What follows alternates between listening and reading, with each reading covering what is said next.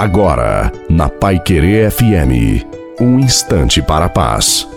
Uma boa noite a você, uma boa noite também à sua família. Coloque a água para ser abençoada no final, que seja uma noite muito abençoada para todos nós. Se não usamos a graça de Deus hoje, ela vai se perder. Esta graça está nos detalhes do nosso dia a dia. É preciso viver cada minuto, porque ali encontramos a saída das nossas tribulações, a alegria de nossos bons momentos, a saída correta para a decisão que tomaremos. Nunca podemos deixar que cada dia pareça igual ao anterior, porque todos os dias são diferentes. Por que se preocupar antecipado? Coloque todas as suas necessidades, coloque todas as suas preocupações na misericórdia do Senhor. Seja fiel, seja obediente, e Ele fará tudo por ti. A bênção de Deus Todo-Poderoso, Pai, Filho e Espírito Santo, desça sobre você, sobre a sua família, água, e permaneça para sempre. Te desejo uma santa e feliz noite a você e a sua família. Fique com Deus.